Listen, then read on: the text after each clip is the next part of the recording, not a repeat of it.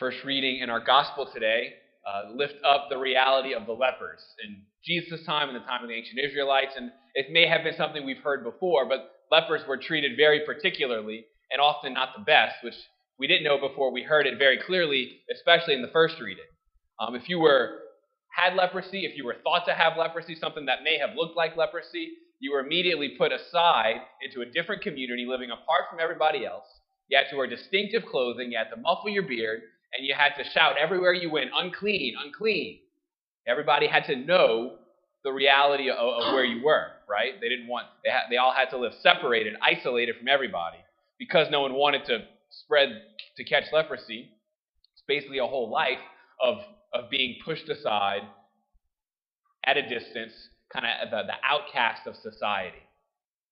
And as I hear the rules and the things that apply to people with leprosy, I can't help but be drawn to where we're at right now in the current struggle with, with COVID, um, the isolation, the separation, right? We have to, I hear stories about even husbands and wives having to live on opposite ends of the house for, to protect the other person, right? We got to, to, to the isolation rules that are that are so strict now. It, all, it gives me a new appreciation for what the lepers had to go through. Many of us may have even had to, to abide by it, may have had COVID or been, uh, what's the word, exposed to it.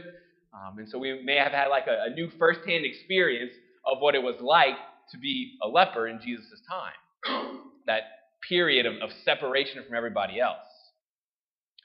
And while there's a, there's a biological reality, like there's scholars who, who posit that the rules of leprosy was kind of similar to why we do the things we do today, so that we don't spread the, the, the disease would stay contain, would stay contained. Um, but I don't want to get just focused on the biological reality without also noticing, I think, the spiritual reality that Jesus, I think, is lifting up to us today. Because imagine, place yourself in the in the in the the the, the, um, the feet of a leper, whose period of leprosy was much longer than what our couple weeks of, of isolation would be. They live years, most of their life, living apart from everybody else. You get, that becomes your normal. You get used to having to separate yourself from everybody, wear distinctive clothing. Everywhere you go, you have to shout, "I'm unclean, I'm unclean, I'm unclean." And I can't imagine that that doesn't impact like the way that you, like, how do you not start to Color, have that color the way that you view yourself? I'm unclean. I'm unworthy. I'm not a part of the rest of the community. I'm not a part of society. I'm separated from there. Now, our current situation is not going to be forever. We're waiting for the day when isolation and quarantine and all these things are a memory. But I think we can all relate to the reality of what the leper, the leper that we hear in the gospel today, experiences in his heart. I think we all, in one way or another, have that sting of unworthy, that sting of unclean, that sting that I, I don't fully belong here, there, anywhere. I have this, this experience, this bad memory that I just can't get past, these sins or these bad habits that no matter how many times I try to get better or to grow from them or to stop, I just keep falling back into that. Nothing ever seems to go right. I keep making these promises to God. I try to do better and better and better. Or I try to, to do things for other people, and it never seems to go right. Always feel like I'm failing. I'm letting other people down. I'm kind of trapped in this, and it's never going to change. Nothing's ever going to eventually get better. I'm not worthy of this.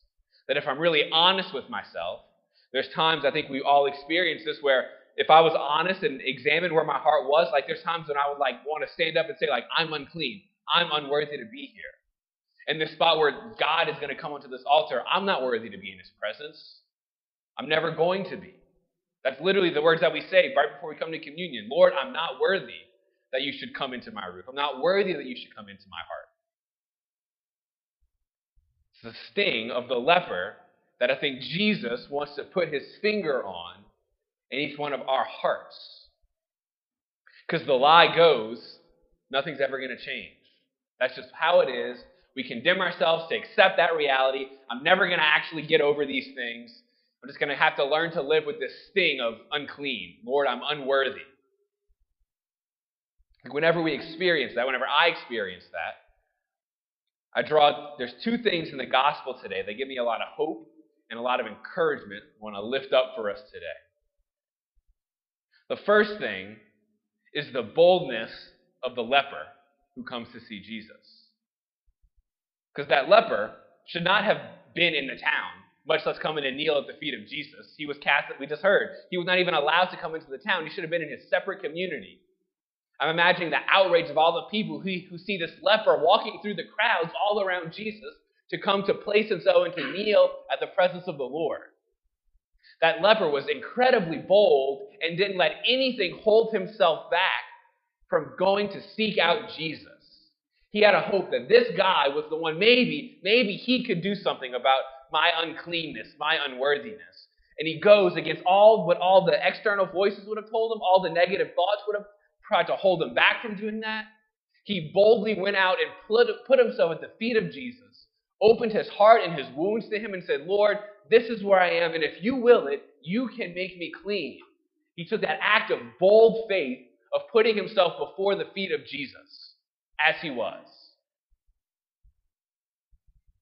The second thing that meets the leper's boldness is Jesus' own boldness.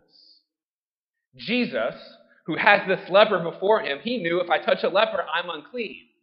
Jesus was bold enough to not let anything hold him back from reaching out and touching the leper. And a touch that should have made Jesus unclean, that should have brought condemnation, instead did the reverse and brought healing and brought cleansing. The touch of Jesus cleansed everything. The boldness of that leper was met by an incredible boldness of Jesus Christ. The desire of the leper to let, to have Jesus come in was met by Jesus' own desire to come into and bring cleansing to that man's life. Jesus said, I do will to do this. Be made clean. But Jesus' boldness and Jesus' desire had to first be met by the desire of that leper.